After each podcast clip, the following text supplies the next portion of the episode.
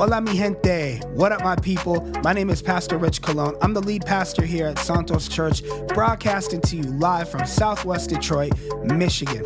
Wherever you're listening from, I'm glad that you are listening. This podcast is meant to do one of two things, and that is either bring you our message content or it's content that we thought would enrich our message content. We'll have more information at the end of this episode on how you can get connected with us either in person, online, or on social media. But for now, thanks for listening to this podcast. Gracias para escuchando esto podcast, and let's get into it. Vamos.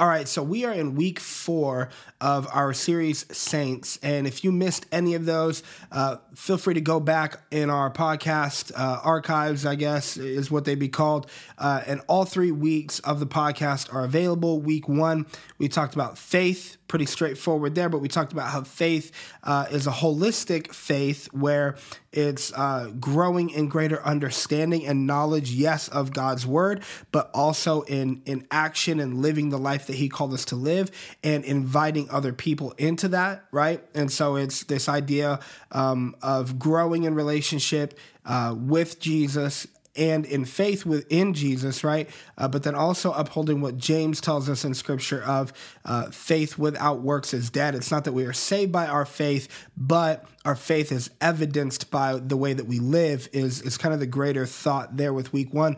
Week two we talked about community how a holistic community um, is reflected in the fact that we have community meaning union communion with god but then also with other people and that we can't claim to have a holistic view or even approach to community if we are not regularly communing first with god but also in conjunction with that with other people. We have to open ourselves up to both of those relationships and both types of community, both commun- community with the Trinity, right? But then also community with other people that God has got us around and placed us around.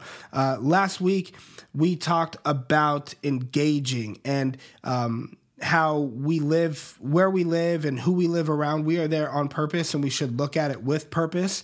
Uh, and so, engaging those things, um, and really the big idea that we talked about last week from Scripture was how um, we seek the good and the growth and the prosperity and the health of where we are and who we are with because when the city or the bigger picture that we are a part of prospers, then too we will prosper as well. And so we talked about how leaving a legacy requires us to put down roots and to dig deep and to see beauty where we are and to give value to the things and the people and the places that we find ourselves in community with, right? Going back to that community, uh, but community in the greater sense, the broader sense of uh, where we live geographically, but also who we live around uh, in person and personality. And so um, putting down roots, finding value, and really seeing the image of God in those things.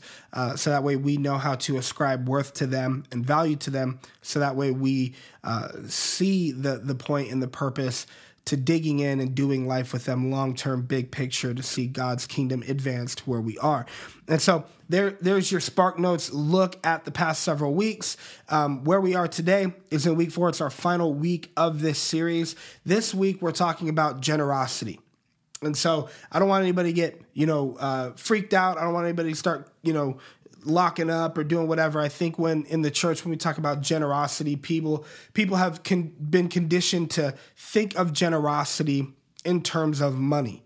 And that's not that's not where I want you to go immediately. I want you to just kind of like loosen up, take a deep breath in, let that deep breath out, and and we're going to talk about generosity, biblical generosity, uh, and and in the greater sense of generosity, God's way. And so, um, giving giving thought to this, right? I start a lot of my my content off by saying, hey, as I thought about this, this is what came up to me because I want to give this practical application. And so when I'm thinking practically about generosity, the things that fuel it, the things that that uh, that stop it, the things that impede our generosity. Um, I started thinking about, and what popped into my head was was this term, self preservation.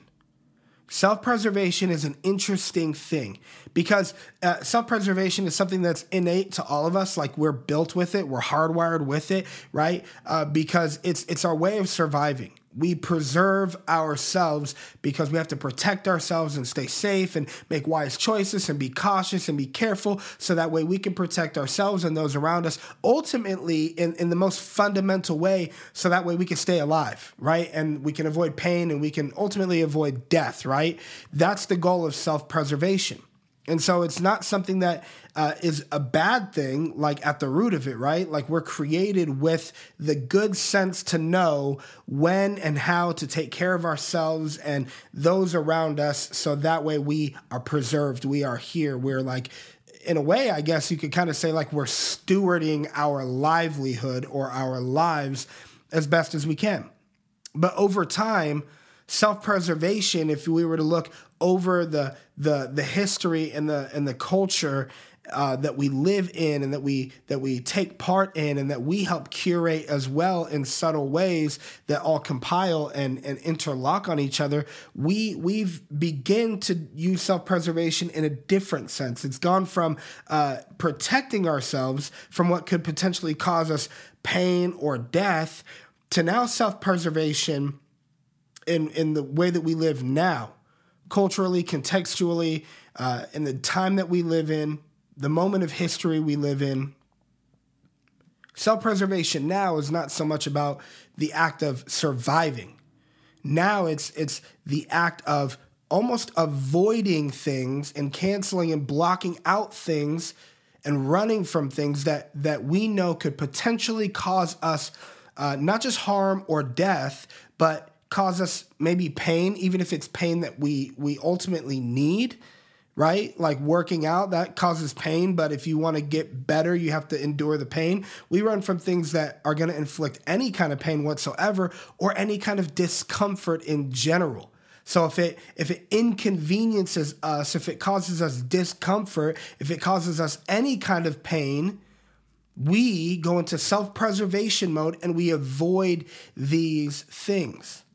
And that's why I feel like it's it's so interesting because at the heart of it, self-preservation is like, hey, what am I doing to keep myself alive and ensure that I am here, right? That I'm that I'm still here to to do what I need to do to live, to exist, and to, you know, I don't know, keep building memories and things with my family, right? But it's got us to a place where as it progresses it's actually been something that we've used that subconsciously justifies us being more guarded more blocked off more closed-handed and more unwilling to be inclusive or inviting with others into what we possess and when I say we possess, like I said, I don't strictly mean money. When people hear about generosity, we start to go, oh, okay, this is about money. The pastor is talking about tithing or giving a donation or my offering, right? And while that is included in the big picture of generosity as a whole and it's biblical, holistically, that's not the entirety of it. Generosity is what we see modeled by the early church in scripture and it's actually i mean like we we almost breathe a sigh of relief when, relief when we say oh okay so it's not just my money. There's other things that we're talking about here. So if i don't gotta you know get off my money or if i don't gotta you know give as much financially whoo we're good. But but actually if we looked at it in a real sense the fact that it isn't just limited to money actually requires more of us because the call to generosity scripturally is greater. It is not only limited to money. Money, when you look at it, it's, actually easy. I can write a check at something and be done with it. I can I can sponsor something and say I had a part in it and then I never have to think of it again.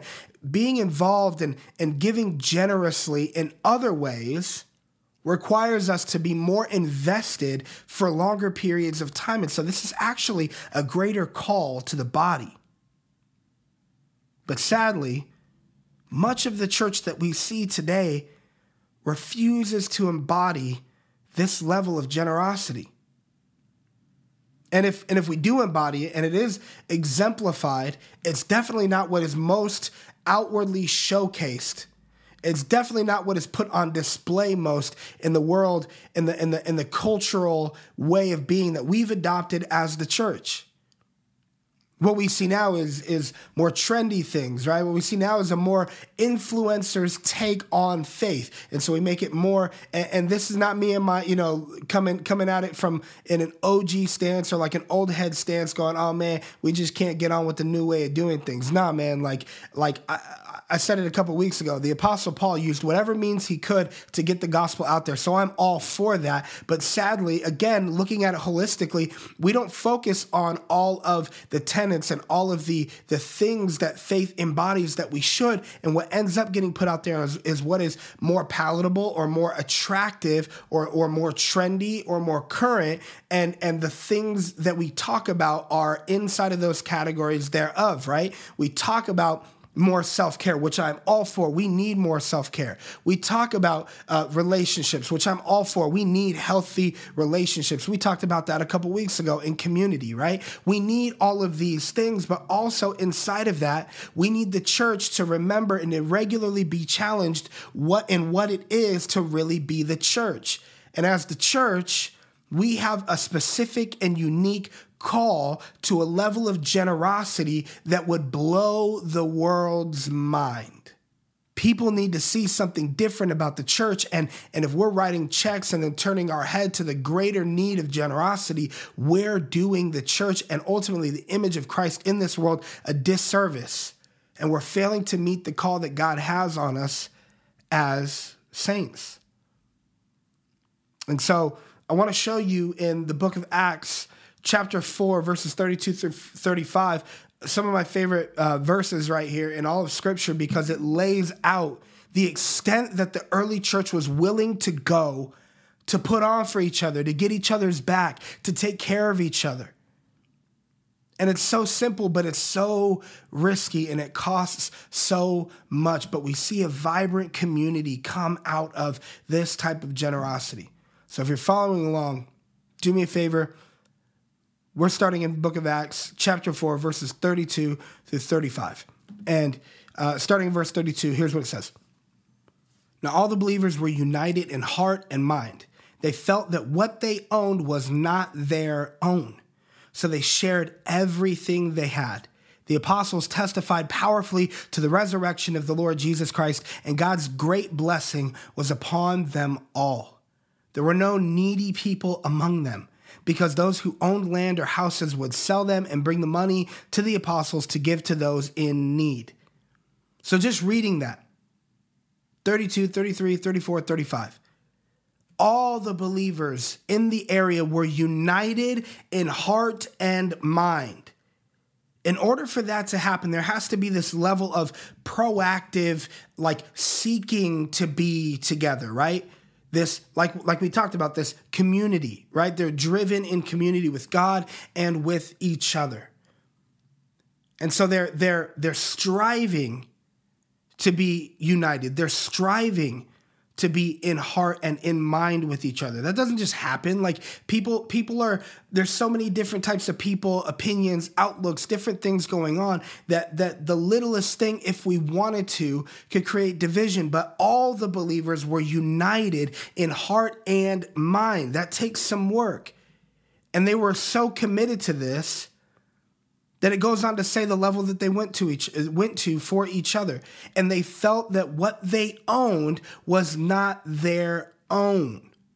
I love just how those those words come together right? Like i know in different translation different translations it probably words it differently but i love how it says they felt that what they owned was not their own. So even though they had ownership or possession over things ultimately being in community and relationship with God reminded them, constantly reminded them that, yeah, I have possession over this, but this is not mine. So this should be shared. So what do they do? They shared everything they had, everything they had.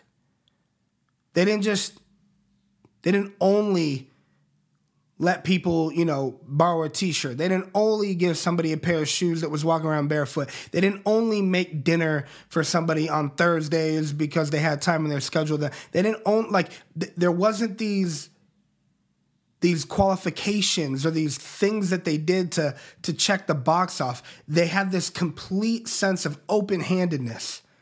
Nothing they owned was their own, so they shared everything. And in that time, the apostles are testifying powerfully to the resurrection of the Lord Jesus Christ. These things are going hand in hand. This community is springing up and they are living in such a crazy way. Like they're just all taking care of each other. What I have is yours, and what you have is mine, and we're gonna make sure everybody's good. Meanwhile, the gospel is being preached. People are seeing this level of generosity. It says God's great blessing was upon them all. And check this out there were no needy people among them. Nobody had a need because everybody made sure everybody was taken care of. Check this out. Be- people who owned land and houses would sell them and take the money, give it to the apostles, and the apostles would make sure that anybody that had a need had that need met.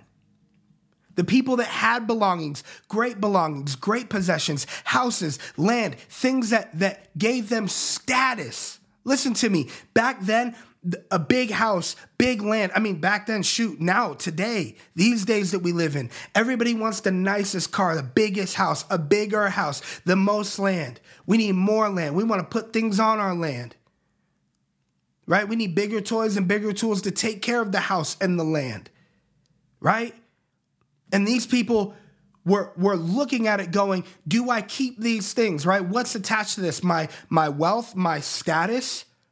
Or do I take care of these people that God has placed me in community with? And they sold all of what they had. They gave them riches and status.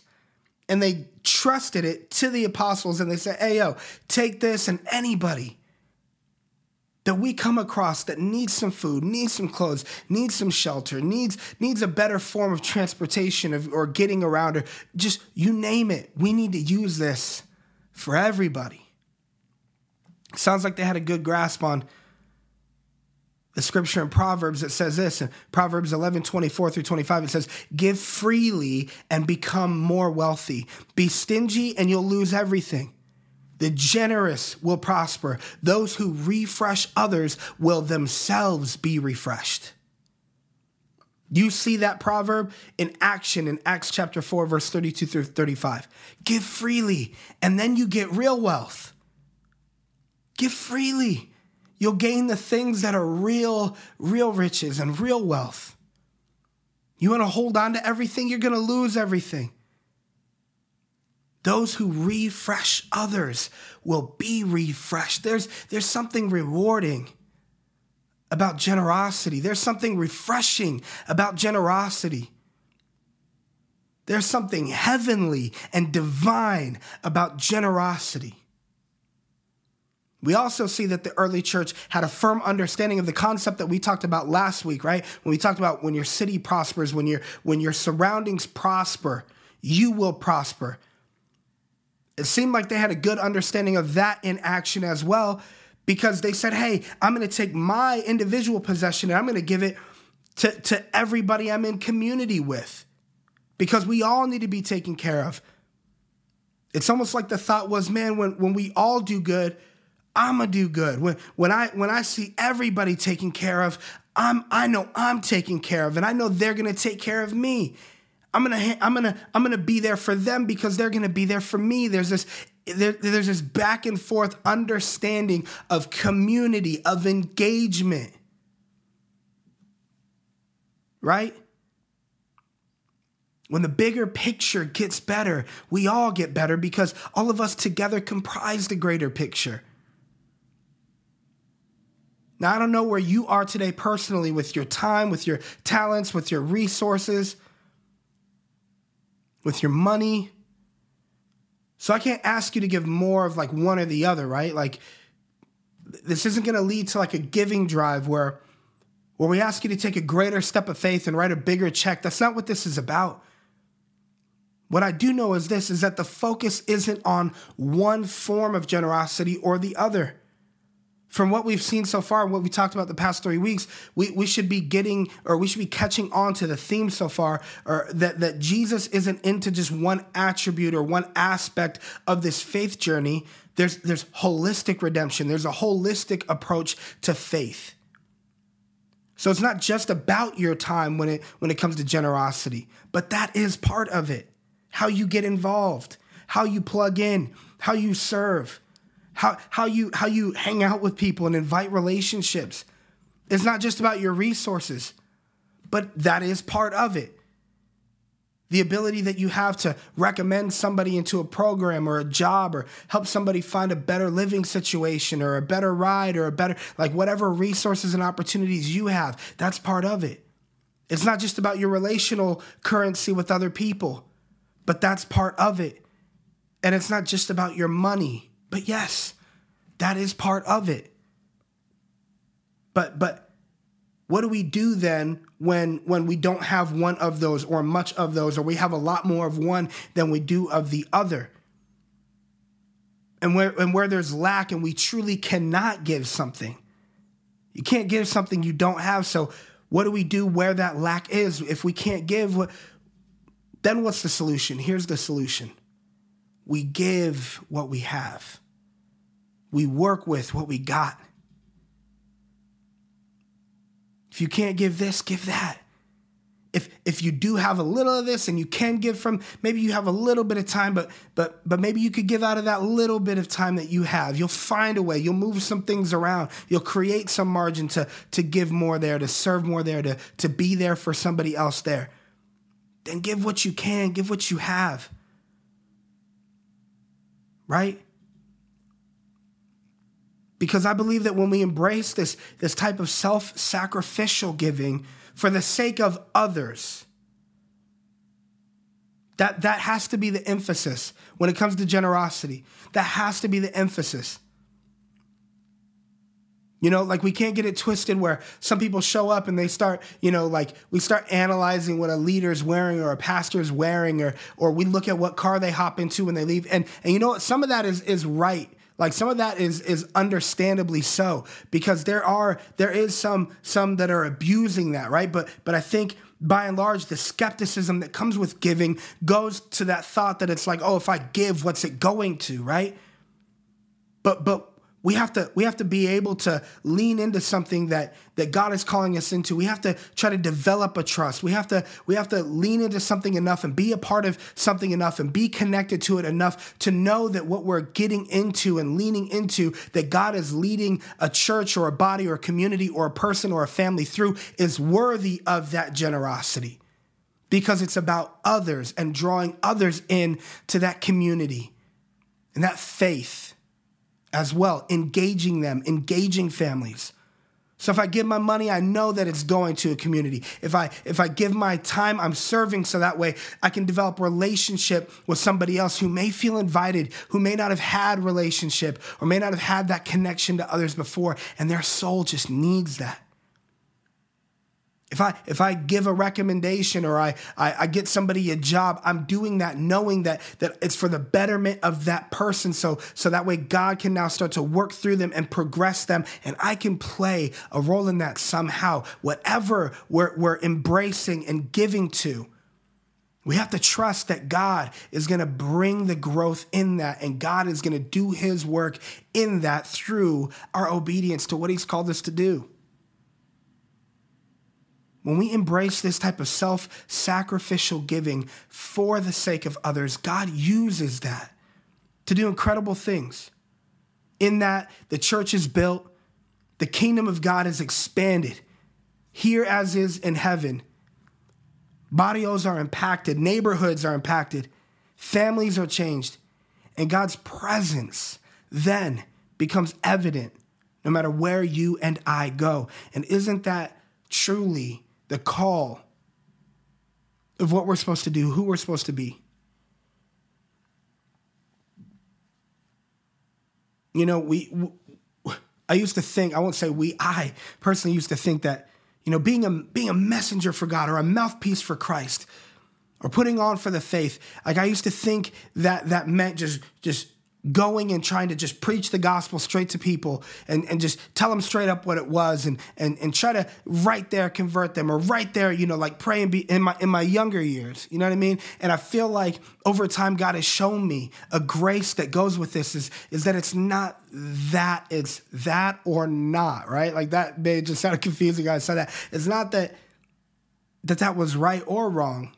Actually I, I, if anything i think it's more wrong than right because we're giving a lot of lip service a lot of times and there's not a lot of action behind it. And this ties into week one when it goes to faith because I think what, what people need to see about faith is that they can observe it even when they can't hear it. And that's what generosity ties into. When we live generous lives, people see God at work through his people. When people see others that are willing to go the extent for somebody, willing to give for somebody, willing to lend a helping hand, be a shoulder to cry on, give self sacrificially, that's different. That's different. That's countercultural. That's kingdom of God not kingdom of man. And when people see that, something deep in their souls identifies that, man, that's different. We don't see that often. I want that. I need, what is that? And seeds are planted. God starts doing his work, and people are brought in to this whole thing that we're talking about faith, community, being engaged and engaging others. And a lot of times that happens when they see an otherworldly form, self sacrificial form of generosity. And so, for you, for me, what are we doing? How are we being creative? I think multiple weeks I talked about taking an inventory of ourselves where, where there's gaps, where there's things that, that, that we need we need God's help with, ways that we can grow. And this week, I think it's a different type of inventory. I think we need to take an actual inventory of, of where we have ac- excess and where we have lack. And we need to really like just be aware of what we have and what we could do with that if we were intentional. The, the ways that we could be generous if we were proactive about it. Ways that we could use our time better, ways that we could be generous with resources or opportunities that we have or that we know about. Ways that we could be generous with, with our food, our, our house, our living room. Ways that we could be generous with our finances. But, but let's take an inventory and let's be ready. Let's know what we have and what we have to work with so that way when the opportunity presents itself, the action that we take is generous. It's generosity. I pray that for you. I pray that for myself, that the world would see a ridiculous example from God's church of what it means to give selflessly, holistically, for the sake of others, for the sake of just wanting others to prosper wanting our cities, our context, our neighborhoods, our friends, strangers, even to just prosper, to just grow. We just want to see goodness. And for that, we're willing to give even when it hurts. Because when others prosper, when my neighborhood prospers, when my city prospers. When others prosper, I prosper. Let me pray for you. Dear Jesus, I thank you that you first are generous with us. Lord, you didn't withhold anything from us, including yourself. And God, every day you're generous in more ways than we even acknowledge. So, God, help us to embrace that more. Help us to become more generous. Help us to get outside of ourselves more for the sake of others. And God, help us to know that self preservation does not have a part of this because when, when other people are preserved, we're preserved. When we take care of others, we're taken care of. When we help others prosper, we will prosper. God, I pray that you help us to rise above this sense of self preservation and that you would help us take an inventory of what we have in the areas that we could be generous, more generous, to show the world the goodness that you have for them, the love that you have for them. Lord, let it start with us. It's in your name I pray. Amen. Hey, thanks again for tuning into the Santos Church podcast. We hope that you were blessed by what you heard today and that it moves you towards action and greater faith in Jesus. If you'd like to connect with us more, you can find us online at santoschurch.org. And that's also a great place to give if you'd like to contribute to the ministry and our mission here in Southwest Detroit. If you're on Instagram, you can connect with us at Santos Detroit or Facebook, and it's facebook.com slash Santos Church Detroit. If you find yourself in the Detroit area, we'd love to have you in person Sunday mornings at 11, 1953 Military Street. Either way, hablamos pronto. We'll talk to you soon.